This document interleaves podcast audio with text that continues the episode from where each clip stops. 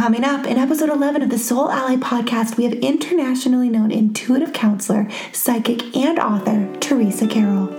My husband went out and got my suitcase out of the car. I hadn't even realized they packed my suitcase. Mm. And I was just emotionally devastated. I was very young. I think I was 27. Mm. My baby was only nine months old. Oh. And my oldest child was just about 20 months older than that. And so I just felt like my babies, how do I keep them safe? What's wrong with me? Have I gone crazy? Is this hereditary? What can I do? Has something evil gotten a hold of me? I had so much fear, so much. And everyone in my family was treating me like I was something really strange, really weird. And yet, the spiritual messages, the people that came around me in the spiritual were very comforting, they're very low key, mm-hmm. very reassuring. But I was still frightened because of my own belief system. Welcome to the Soul Ally podcast. I'm your host, Kristin Evje. I'm an intuitive digital marketer and Reiki master entrusted with all the clairs. From my own spiritual awakening and discovering the courage to use my gifts, I bring you world altering metaphysical entrepreneurs equally impassioned to share their wisdom with you. Hello, and thank you for being here. Our guest today is Teresa Carol. She's an internationally known psychic, counselor, and author. She's traveled to over 29 countries to study with shamans, healers, and masters.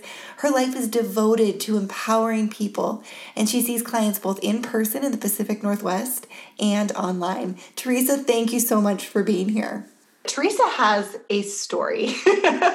she has a, a she has a story and i'm going to let teresa share that with you guys today.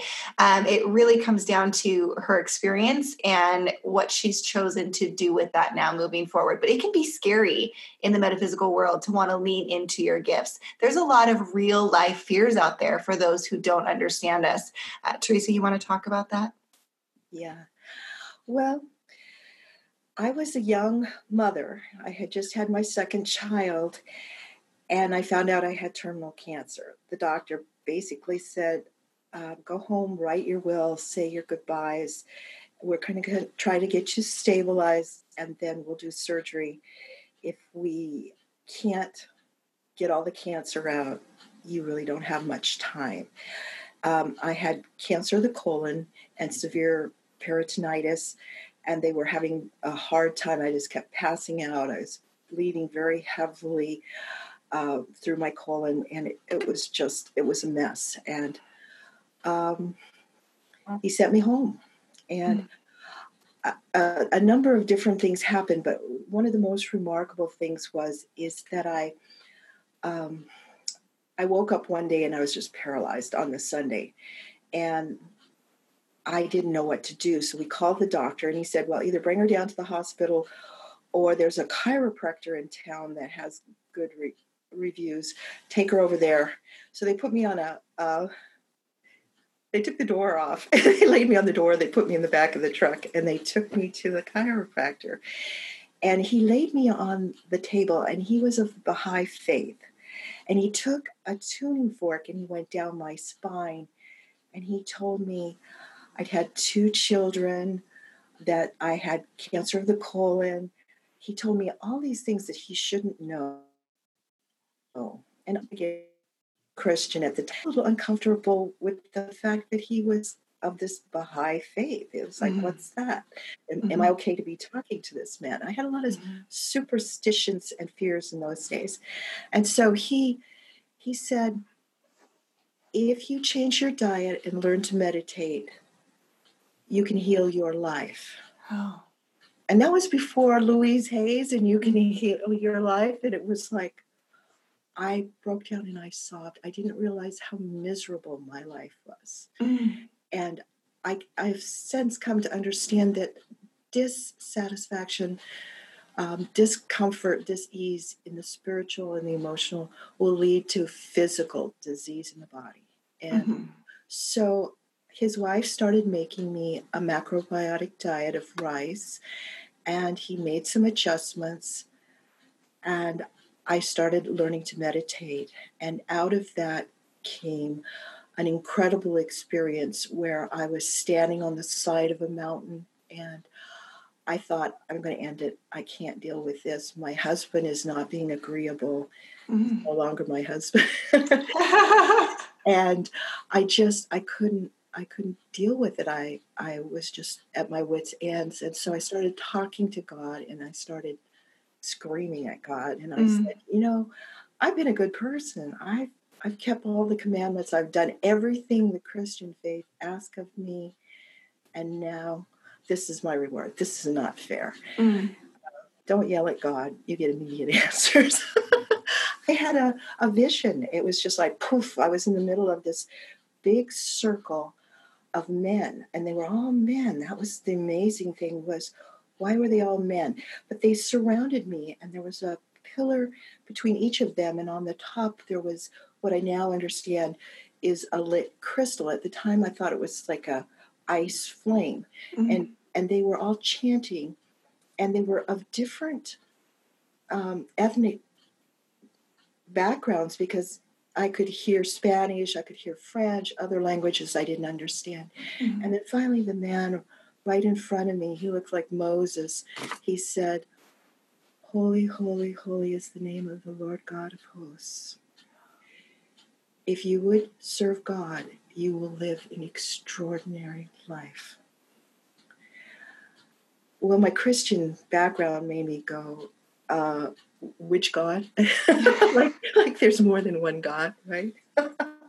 but it was, I was very superstitious in that day. I was very limited mm. in my perceptions of the world. I knew God through what people told me, not a direct connectedness at that point mm-hmm. in my life. And so, because of that fear, I qualified it. I said, Well, I already am a Christian. And the man shook his head and he said, No, Christ gave you the gift of salvation. What are you ch- choosing to give to God? And so I made a commitment that day in that moment that my life was God's. And I went down to the hospital. They had gotten me stabilized, but they still hadn't done the surgery. They, I went down to get the surgery and they started running tests to prepare and they said, What you're healed. What happened? And in that moment, I, I knew that I was truly connecting in with God. And I started seeing almost immediately auras and people that weren't there, that would walk through walls, guides and radiant beings that would come up to me, people that I knew had passed over. And it was just, it was extraordinary. It was all like all of this uh, phenomena and I was scared. I was really, really scared. Mm. And of course, my family, they thought I drank the Kool Aid. It was mm. like you got involved with some wrong people. You're this is not real. This is not. Um, this is not Christian. You can't do this. Mm. And so my husband took my children from me, and basically I allowed it because I was scared too. I didn't know what to think. There was nobody to talk to, there was nobody to help me understand this. And so then my um, my mom and my husband took me up to Seattle to a big hospital up there, and they checked me in, and I was going through an assessment with a psychiatrist, and he was assessing me to see what my problems were, and I was being committed basically. Mm. Did you know that you were being committed? Not going up there. okay. Okay. Yeah. I he walked in and, and my, my mom and my husband are going like, we need to do something. We've got to stabilize you. We've got to get you back. And so, um, so they walked me into this, and my husband went out and got my suitcase out of the car, I hadn't even realized they packed my suitcase. Mm. And I was just emotionally devastated. I was very young. I think I was 27. Mm. My baby was only nine months old. Oh. And my oldest child was just about 20 months older than that. And so I just felt like, my babies, how do I keep them safe? What's wrong with me? Have I gone crazy? Is this hereditary. What can I do? Has something evil gotten a hold of me? I had so much fear, so much And everyone in my family was treating me like I was something really strange, really weird. And yet, the spiritual messages, the people that came around me in the spiritual, were very comforting. They're very low key. They're mm-hmm. very reassuring. But I was still frightened because of my own belief system. Yeah. And my family's response. Mm-hmm. So they left, and I'm there at this hospital, and the psychiatrist puts me in a room and he gives me pages and pages and pages of a questionnaire to answer. And so I'm sitting there, I'm doing this kind of assessment thing, and I look up, and there's this mirror that I know immediately is a two way mirror, and I can see through it. I can see him. He's taken off his suit jacket, he's put on a lightweight sweater, and he's smoking one of those Tiparillos, you know, the black, brown um, cigarettes, and he's smoking it, looking at me through this two way mirror. And I looked up, I saw him there, and suddenly I knew that his son was hurt. I said, Oh, your your son, he's been hurt, but they can't find you for permission to take him to the hospital. They can't find his mom. They're calling and calling. And they they have to have permission to transport them. They have to have permission to take him to the medical. Um, you've got to call the school. And then I went, really, really small because I thought, oh God, I am sick. They're going to commit me. So here you are being committed and you're still trying to help and deliver the messages. That is, I just have to interject and say, one, you have a beautiful heart. Ah, well, thank you. Um, thank you. So, about, it seemed like 15 minutes later, he came out and he sat down on the table right next to, in fact, he sat on the papers I was writing on, I remember how upset I was. It was like, he's messing up the papers. You can't do that. Where our priorities go. Anyway, uh, he said, What just happened? And I, I thought, well, I might as well be honest if I'm going to get some help. And then I realized he had the sweater on and he smelled like smoke. Mm. So I told him, I said, I just saw your son like on um, monkey bars or something. He looked like he was about eight, nine years old, maybe third grader. And he nodded. And I said, I saw him fall and he, he's got a compound uh, fracture to his leg and one to his arm. And I said, he needs immediate help or this is going to be a really serious thing. Well, I said quite a bit more than that. Mm-hmm. it's not my job to diagnose, right? So um, he looked at me and he said, Well, I've got to go. My son will be coming in here very shortly in the ambulance. He said, You're not sick. He says, You're emotionally distraught. You're very emotionally distraught. But you are a true psychic. I would love the mm-hmm. opportunity to study you. Mm-hmm. And so he then said, um, go find somebody to study with. Go find somebody who can teach you what this is all about and develop this ability because you're remarkable. Oh. And here I am up in Seattle, and I lived in a place called Eatonville at the time. Eatonville. 90, 90 um, 90 minute journey to get home and I'm yeah. there without a car. Oh no. so I had to call my dad and said, Daddy, help. Mm-hmm. So he mm-hmm. took me home. But it was the end of my marriage. Um, my husband and my mother made arrangements that my children shouldn't be with me. They thought that I was really crazy. Um, mm-hmm. Almost everybody I knew dropped me like it was a hot potato mm. associate with me. Uh, I went through two uh, exorcisms. I had a friend call me up one day and say she was really scared for me. Could I come down after work? So I drove down after working all day and I walked in. They grabbed me, they tied me in a chair, they started reading the Bible, they started flailing with um, kind of a plant life. it was branches of stuff. They started beating on me, screaming at me, repent, repent. Say that Satan is in you. Cast him out, cast him out. And it was horrific. It was like, I'm not a bad person. I'm who I always was. But now that I've given my life to God, this isn't the extraordinary I was thinking of. Mm. But as it went through, I struggled probably the first two or three years of what do I do with this? And mm-hmm. because the psychiatrist said, go find somebody, it was like he was the authority. He knew I was okay. I just needed to find someone. So I ended in a place that no longer is there. It was the uh, Psychic Energy Center in Tacoma, Washington on 72nd Street. And Ruth Soderstrom had been featured in Ruth Montgomery's uh, Here and Hereafter, one of those books. Ruth Montgomery was a very well known um, psychic writer back, I think, in the 50s, 60s, and 70s, and very well known, kind of a, a lead into metaphysics. And she featured the owner of the Psychic Energy Center, uh, Ruth Soderstrom, as a walk in, which is somebody who kind of shares their body, that they start out their life being the navigator in the body, and then at some time the pilot leaves and the, the navigator slides into the pilot's spot, basically.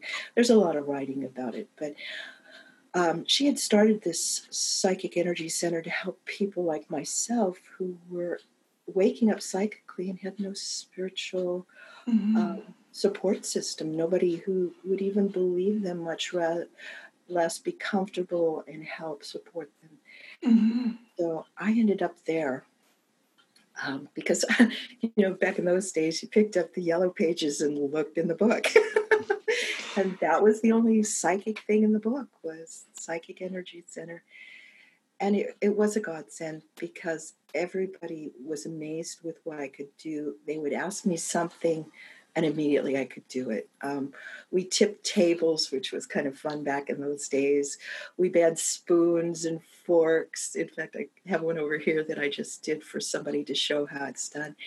Uh, we we learned to run the uh, kinetic energy. We uh, we channeled guides. We did all sorts. It was so much fun. Right in the midst of my husband leaving me and taking the children away from mm. me and my mother saying she never wanted to see me again because there was something evil in me. Mm. And I've never been evil. I know that now.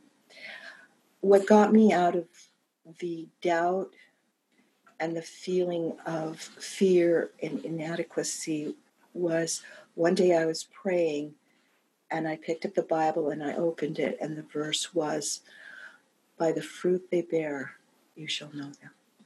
Mm. And I made sure at that moment that the only fruit I bear would be compassion and assistance for other human beings.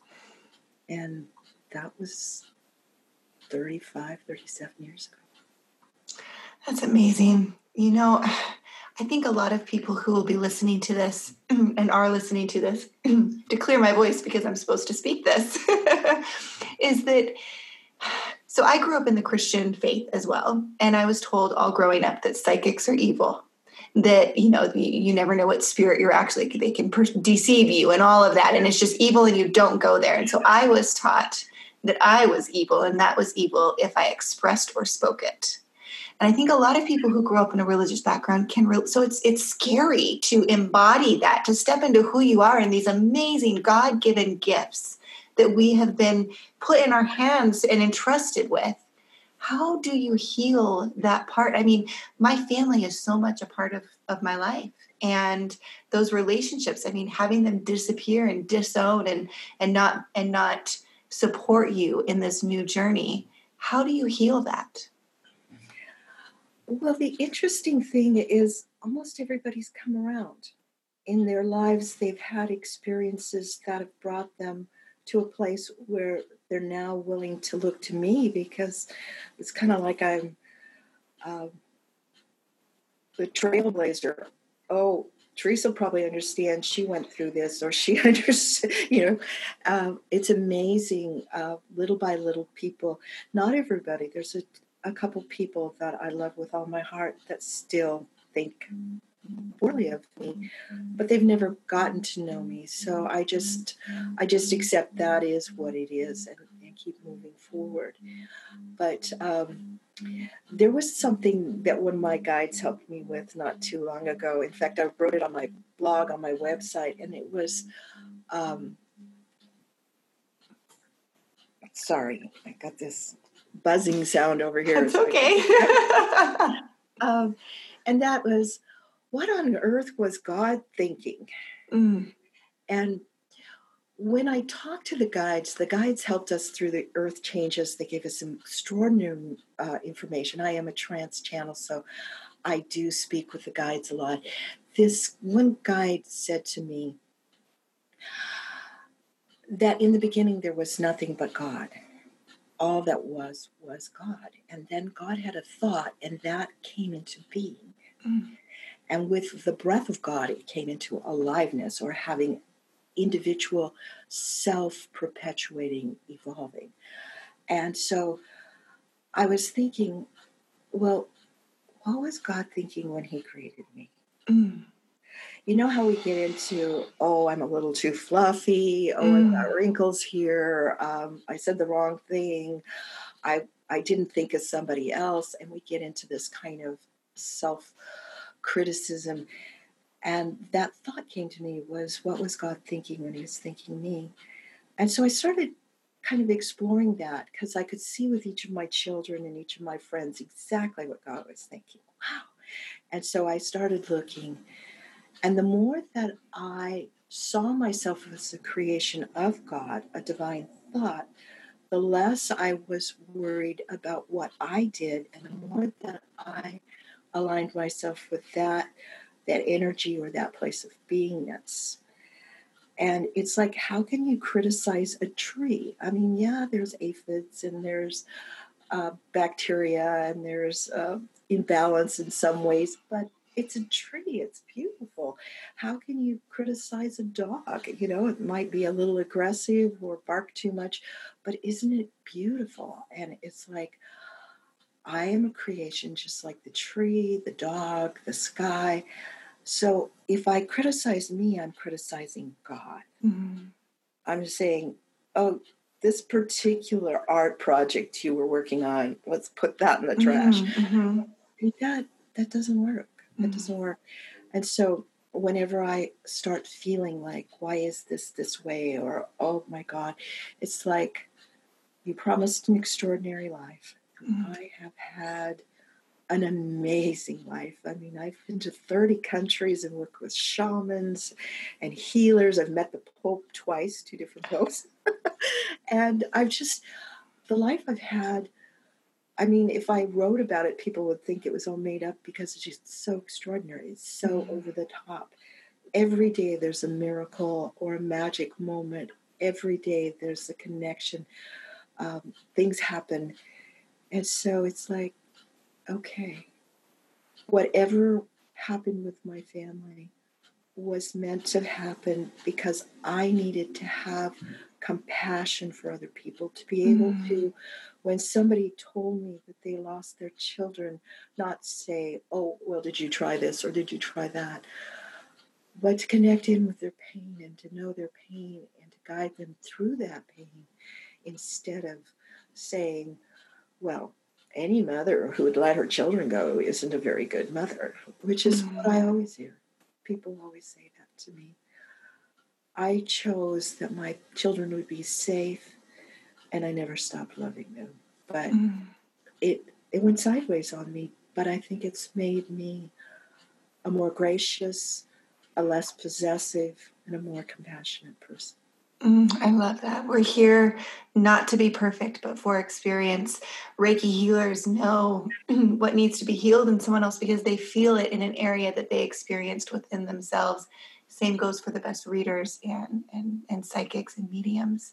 So you know, I know it's it's so hard though. I'm sure that there was some anger and some rage and some broken pieces tied to those relationships. How did you how did you forgive them?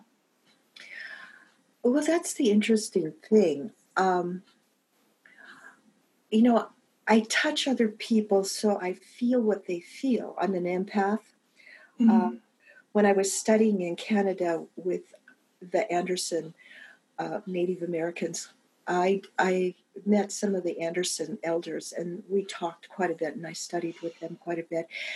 And they told me that the gift that I have is called soul touch. Mm. And so they what I realize is that when I touch into other people, they have feelings that for some reason I don't have. And mm. um, I don't feel possessive, which, you know, I touch into my sisters and, and I feel their need to protect and to be right, you know, have their children with them or have their children's response. But I'm more of, I feel them in a different way. I feel them as individuals and I'm joyful to be included in their life and I want to be supportive of them. But it's like it's not my place to take over or try to improve their life but rather to support them in what they're choosing. So I don't have, for some reason, it's never come up, a possessive or a jealous or an angry nature. And I think it's because I'm empathic. I feel what they feel. And when you're in someone else's feelings, they're totally justified to feel what they feel. Mm-hmm. They're totally being true to their own nature. It's like I know where they're coming from, what they're feeling. I can't judge them. Mm. I can just be aware of, wow, this is sad for me and I'm hurting, but I see why they feel that and I support them in, in where they are and what they're believing, even though it may be counterproductive to myself. I've learned over the years to be more and more respectful of myself. But in my younger age, it was like I just felt sad a lot very, mm. very deep that, which was irritating to my family because they would say, Oh, you're so pathetic, quit it. I would be fine until I'd come around them, and then the great loss that I felt would just overpower and overshadow everything. But it's made me strong. I, I feel in my life I've transcended myself several, several times and become the person I would choose to be that I can be present, I can be connected, and I can be supportive, and yet I can let everybody see what God was thinking. Mm, I love that. So, when you went to that center and started working on your own gifts and, and embodying them, what made you realize that you wanted to take that, take that knowledge and, and those gifts and use them as a profession? I shake my head because I, it took me years to put it into 20, 20 behind vision or whatever they call that. It was like the moment that Ruth said, You have a natural gift.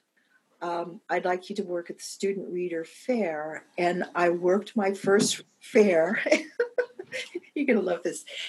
April Fool's Day, 85, was my first professional day I worked at a, psychic fair as a student reader. I was three. Uh, I think I was 30. I'd have to go, yeah, I think I was 30 then.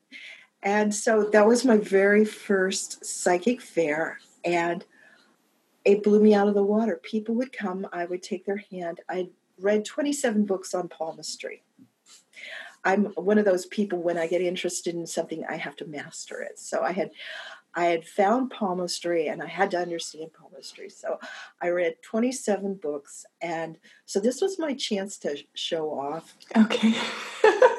I'm a real person. I mean, oh boy, I'm going to show them that I know this. But it was amazing because my empathy overrode my ego. Mm-hmm. because I would touch somebody, I'd start to talk about the lines and the awarenesses would come and then I find I would feel what that person was feeling and where they were and what was keeping them stuck and what they needed. And so I would address that. Well, at the end of the night I had done like 38 readings in one day. That was my first my debut, right? That's a lot everybody came back and said to Ruth, she's extraordinary. She has the gift. She really has the gift.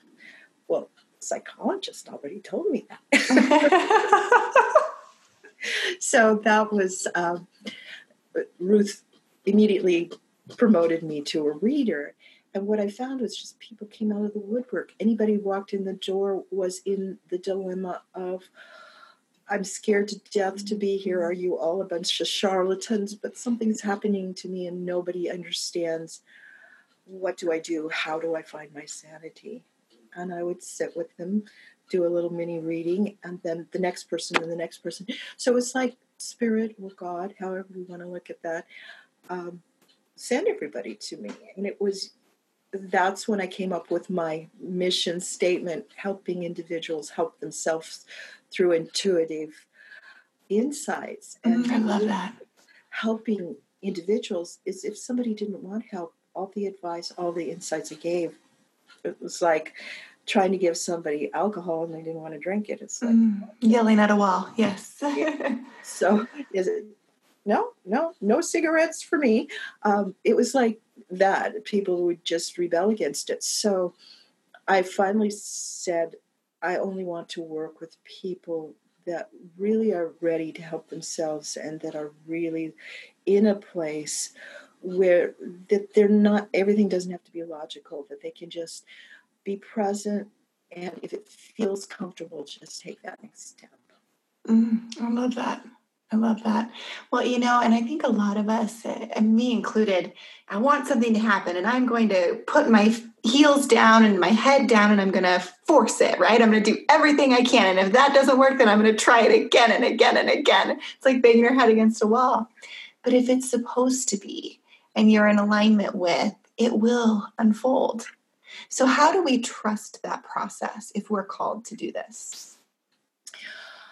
Well, primarily is get a support system of some sort mm-hmm. because it it's gotten so much better now than it was 35 years ago 34 35 years ago um, but it's still a place where unless you can kind of process it unless you can see it in a more objective uh, infinite perspective it does become very overwhelming and it does become something that you think, did I just make that up? Um, did I just destroy somebody's life? What, what am I thinking here? Mm-hmm. And so for me, it was um, the first part of the support was education. I went off and got five college degrees because I couldn't people would come to me and I would think they need counseling or they need new skills or they need to understand escrow or they need to understand money management or relationship skills. And it's like, well, that's what you need. Good luck with that. I, I, I don't I don't like just kind of I like to be able to give um, some pointers. I like to give references, referrals, things like that. So I don't want somebody to walk away saying, uh, now where do I go? I want them to go away with a chore list that says, if I'm really serious about this, this is step one, two, three, four. And when I'm done with that, it'll either self reveal or I'll go back and see Teresa and she'll give me step five, six, seven, and 8 mm-hmm. So that's kind of how I approach it is helping people create that support system so mm-hmm. they're not alone in it. Um, one of my things is I've got friends that when I'm I'm just feeling like, oh, this is crazy, I can't deal with it. Then I just call them up and say, coffee anyone? Oh, yeah. And we don't talk clients, but we talk situations. Mm-hmm. You know, we don't say Mary Jane said such and such. We say I met this woman and she she has a situation. It's just I'm I'm just sitting in it and the feelings are so intense. Help me through this. Or mm. what do you get? And sometimes it's that we do some of the Florence Shinn work. Sometimes we do the Course in Miracles. Mm-hmm. One of mm-hmm. my favorite is Wayne Dyer and Change Your Thoughts, Change Your Life. Yes. The Tao. Mm-hmm. And then there's always Penelope Russianoff, who's who's tried and true, and that is when am I going to be happy, which is really about looking at your behaviors and how you're creating your own unhappiness. And pretty soon we're we're talking positive, we're raising each other's energies, we're getting all excited about okay, and then we're back at it and it's mm-hmm. so intense. But there are moments that you can buy in to feeling like somebody's a victim, and you can't do that as a mm-hmm. psychic mm. because when two or more hold something, it becomes a truth. And so if I believe that somebody's a victim and they believe it, I'm I'm creating it for them. Mm. Not that I have the power to make their life work. They have that power. But I'm not I'm not holding the space that allows them mm. to make different selections. I'm like saying, You're right, you are. Mm-hmm. There you go. Suck it up. And that's not okay. So um, I have to keep myself positive. I have to believe in miracles. I have to experience miracles because when somebody tells you something that rips your heart out, mm-hmm. and who do you tell? Uh, your deepest, your darkest secret. Who's probably the last person a person in pain or a person in conflict will go to is the psychic because mm-hmm. they go to the doctor, they go to their family, they go to their friends, they may even go to a counselor. And then when nothing is working, they ask the psychic, Is there hope? Mm-hmm. And I don't want to just say, Yep, good luck with that. Yeah.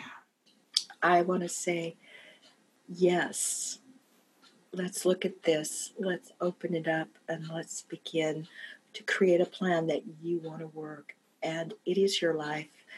And let's let's see what you need to go, where you mm. need to go, what you need to learn, what you want to do. And that's when I become the navigator, and that's when I make a, this difference. I don't change people's lives; they change their own lives. Mm. I'm their support system. Oh, I love that. I love that. And, you know, I met you when I was coming and emerging, if you will, from a dark period. Same with Linda and, and Jody, who also uh, frequent Crystal Spirit quite often. and, uh, you know, one thing that was difficult for me to grasp a few years ago was, you know, I was the victim, period. That's how I felt. That's what I believed. That was my reality. And yeah, really crappy things happened. And finding my way through that to the now I've realized, and I know this is going to be hard for a lot of you who are listening to swallow, so chew on it, sit with it, is that there there is no such thing as a victim.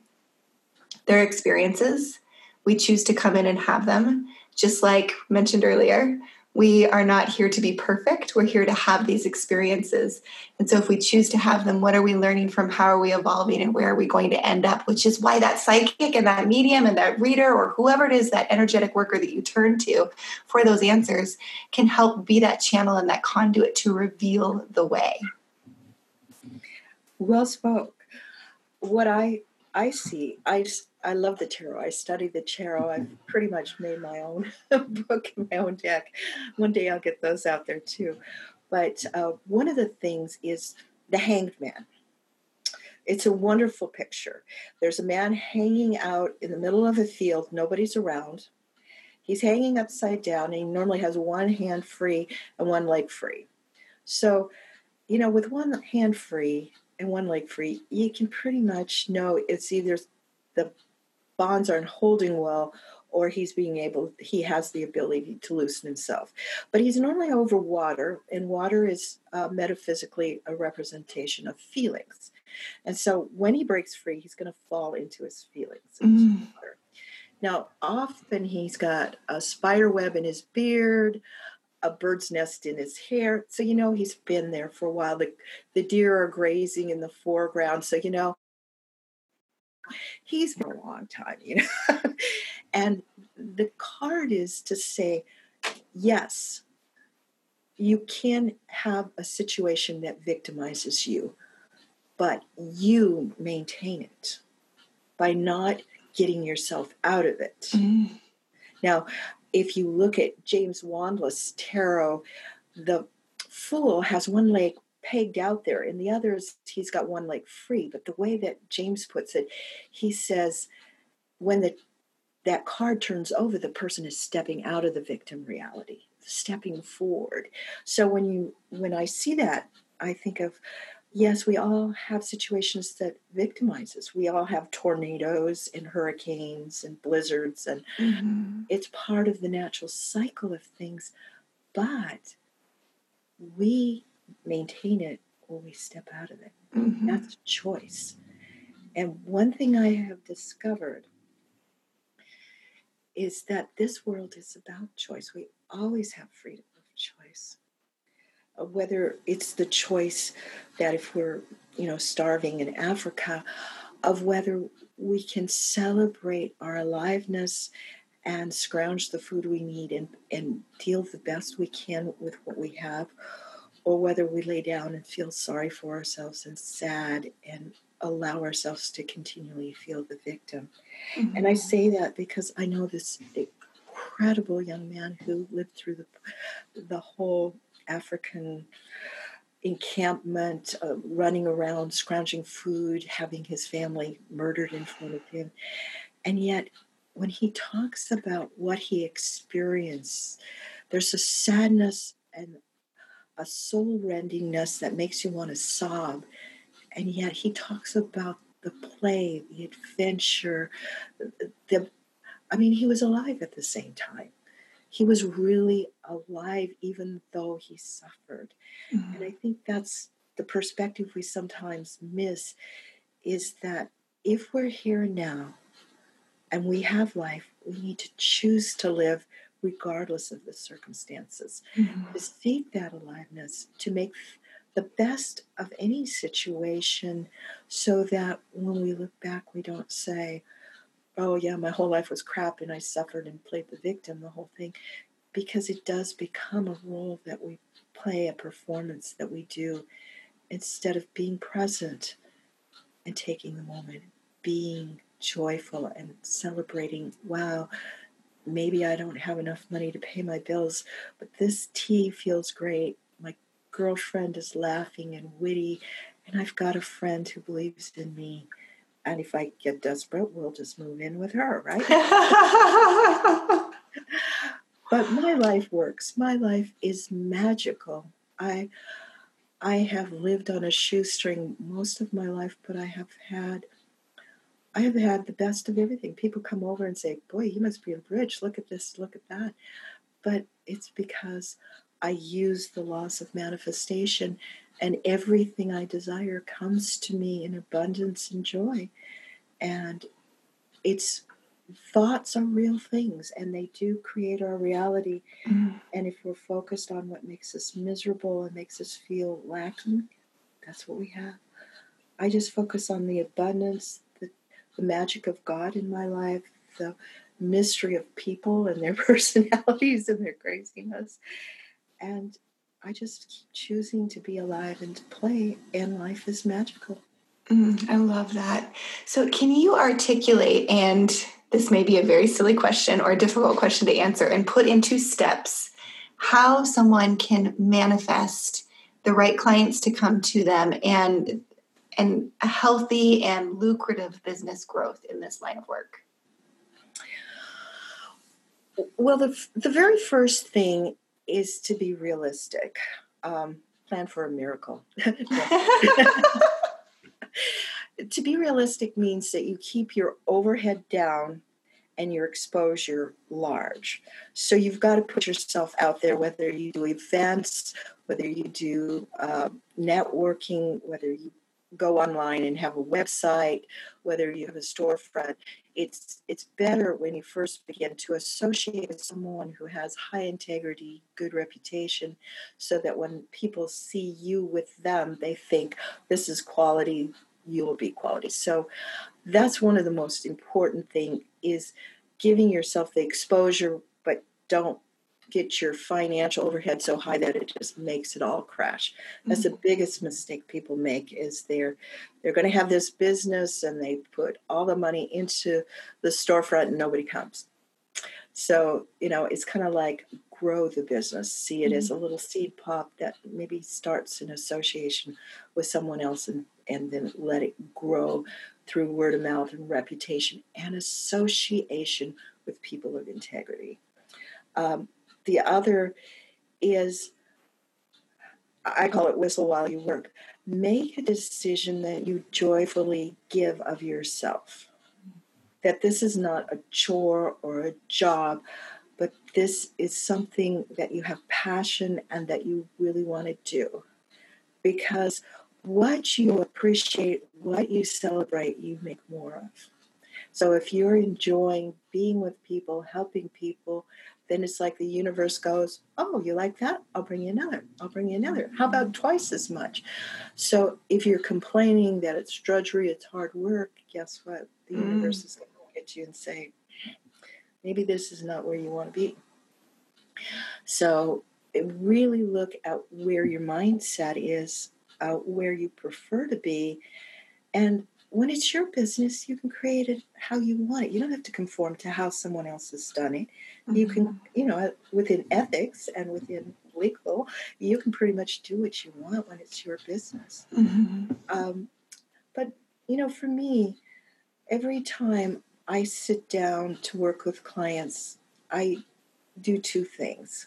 One, I just kind of do an inward prayer and say, God, keep me out of ego, keep me out of thinking I know more than someone else. They know everything they need to know. Let me validate that and cheerlead and support them and maybe give them some strategies for that success, but let me be respectful. Mm-hmm. And then I run my energy, ground, and set the energy so I keep it positive and I don't get pulled down. And then I create a gold hoop that I, I create and I move divine energy through it. It's like, God, connect up with us. And then I put a breakaway cord for myself and a breakaway cord for my client. So when they come in, they're pulling from divine energy, not from my energy. Mm. Meeting in, in that golden circle, that safe, sacred place. And so I just take and I just ask whatever needs to happen. Let me not be attached to what I do. I mean, most of the time I could just sit there and file my nails if I wanted to. it's like whatever needs to happen just does because I show up and I put it in God's hands. Mm. And then I just I just listen and when we're done, I break away. That person still is connected into the divine light, but I'm not carrying their problem. They're not draining my energy afterwards. And when the day is done, and I count up my money and I count up the people that came, I say, sweet it is, how sweet it is. And I express that appreciation because I'm doing something I want to do, it's lucrative. And the more appreciation we give for something, the more the universe brings it right over. Mm, yeah, gratitude is very powerful. What we focus on becomes our reality. I had an angel. I, that's kind of a crazy story, but um, after I saw the psychiatrist, I was looking for something to help me learn about metaphysics. Mm-hmm. And it was back 19, must have been 1983, 83 or 84. And the New Times was out with Krysta Gibson. She's awesome. Um, I think she's the New Spirit Journal or something now, but she's a uh, she is the publisher of this. And so I was going through the rag sheet trying to find a class or something to take to kind of make me more familiar with metaphysics. And there was this ad in there. Now, this is like 1984. $100 was like 500 today. And there was this ad that said um, that I could meet an angel. Mm-hmm. And because I was so born again, I mean, the birthing process had done a little brain damage, I think, but I was like, I was just like rigid in that I needed to be Christian in how I approached the metaphysics. Okay. And so I thought, well, an angel is godlike. That'll be okay. That's not against my belief system at mm-hmm. the time. So I decided I would get that hundred dollars and I would go to this place in Bellevue. So I got there and it was on the lake, and it was this posh home that must have been four hundred thousand in that day and age. It's probably a million dollar home. Mm. And I, I went in and there was this living room that was more than twice the size of my house. it was like whoa, and there were chairs all around, and there must have been thirty to fifty people there sitting in the chairs. And they were all dressed out, um, people from Bellevue, and here I come in my little scruffy, you know, I came to see an angel, and everybody else is, you know, talking metaphysics. And it's like, I have no idea what they're talking about. And we sit in a circle. The hostess comes in, she's collected our money, and she says, Okay, you get one question. Don't question it, don't argue it, listen, and then it's done. And don't interrupt with anybody else's reading. Do you all understand? Yeah. And then he was just there. He was right beside her. It was like I felt like I blinked and and he was teleported. He was just there. And so I'm watching him and he started like two people over on my right hand side and went around in a, a counterclockwise circle. And he, each person he would ask a question and the questions that I would think of, he would have the answer. It was very to the point. Mm-hmm. And so we're going through all these people, and I don't have any questions left. There's nothing I can think of. And so he looked at me, and I'm like looking at him, and he says, and I said, Tell me what is appropriate. Oh. And he looked at me, and it was like he saw right through me. And he said, Appreciation is always. And that, it touched my soul in such a way. And I'll find sometimes when I'm floundering in life and I think, what should I do? How should I handle this? I'll hear his voice. Appreciation is always appropriate. Mm-hmm. He did the guy next to me, and then he was just gone. He just vanished. And to this day, I know he was a real angel mm-hmm. um, because the way it impacted my soul and the way that I really, it, it transformed something in my consciousness, transformed something in my spirit. It gave me a form of hope and it gave me a realization that we're not alone and that we need to not worry about the problems and the concerns, but to focus more on the appreciation of what is working and strive to have more of that in our lives. Mm, brought tear to my eyes, lady. that was beautiful. The universe, God, source, whatever whatever word you want to put on that, our creator will give us what we ask for if we're ready to receive it. And that feels amazing. However, that is delivered to any of you that are listening. I love that you took it and and you used that and you you held on to it uh, because it's not always easy. Yeah. Well, it was worth the hundred dollars. I love that it was in Bellevue. That's hilarious. it was it was just it was so trippy because mm-hmm. I was mm-hmm. kind of like a little farm girl going up to Bellevue. Yeah, Bellevue, you guys, if you're not familiar with the Pacific Northwest, it is vi- the ritzy part. it's the outskirts, the east side of Seattle, and it is known to be where all the rich people live. Yeah. So, it, do you have do you have anything that you want to share? Any message you want to give to our listeners right now? I would say the thing that I would say is be happy. The Constitution of the United States says it is our right to pursue happiness. That's a constitutional right. And did you know that almost everybody I meet is busy justifying, explaining, and defending why they're unhappy. And it's mm-hmm. like, come on, guys, change the page. And did you hear the drum? I went, mm. my drums always um, talk when I say something spiritually true. so it went boom. And so um, be happy. If you're not happy, you have to realize you have a soul and you need to feed your soul as much as you need to feed your body your pets.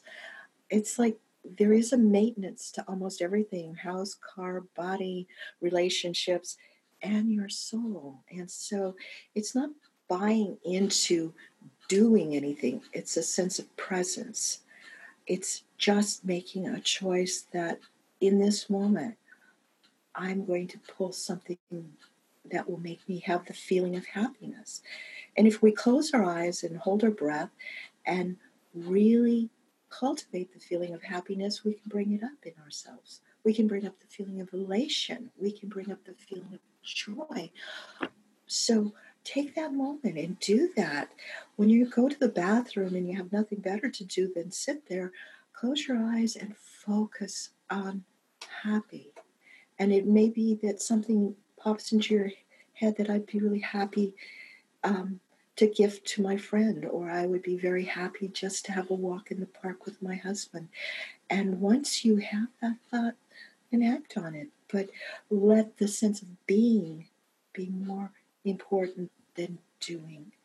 Because when we practice presence, we are more connected with all living beings and connected with the divine, however we perceive the divine.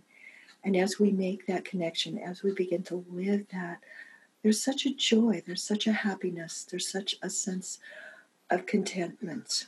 So that when people say, How you doing?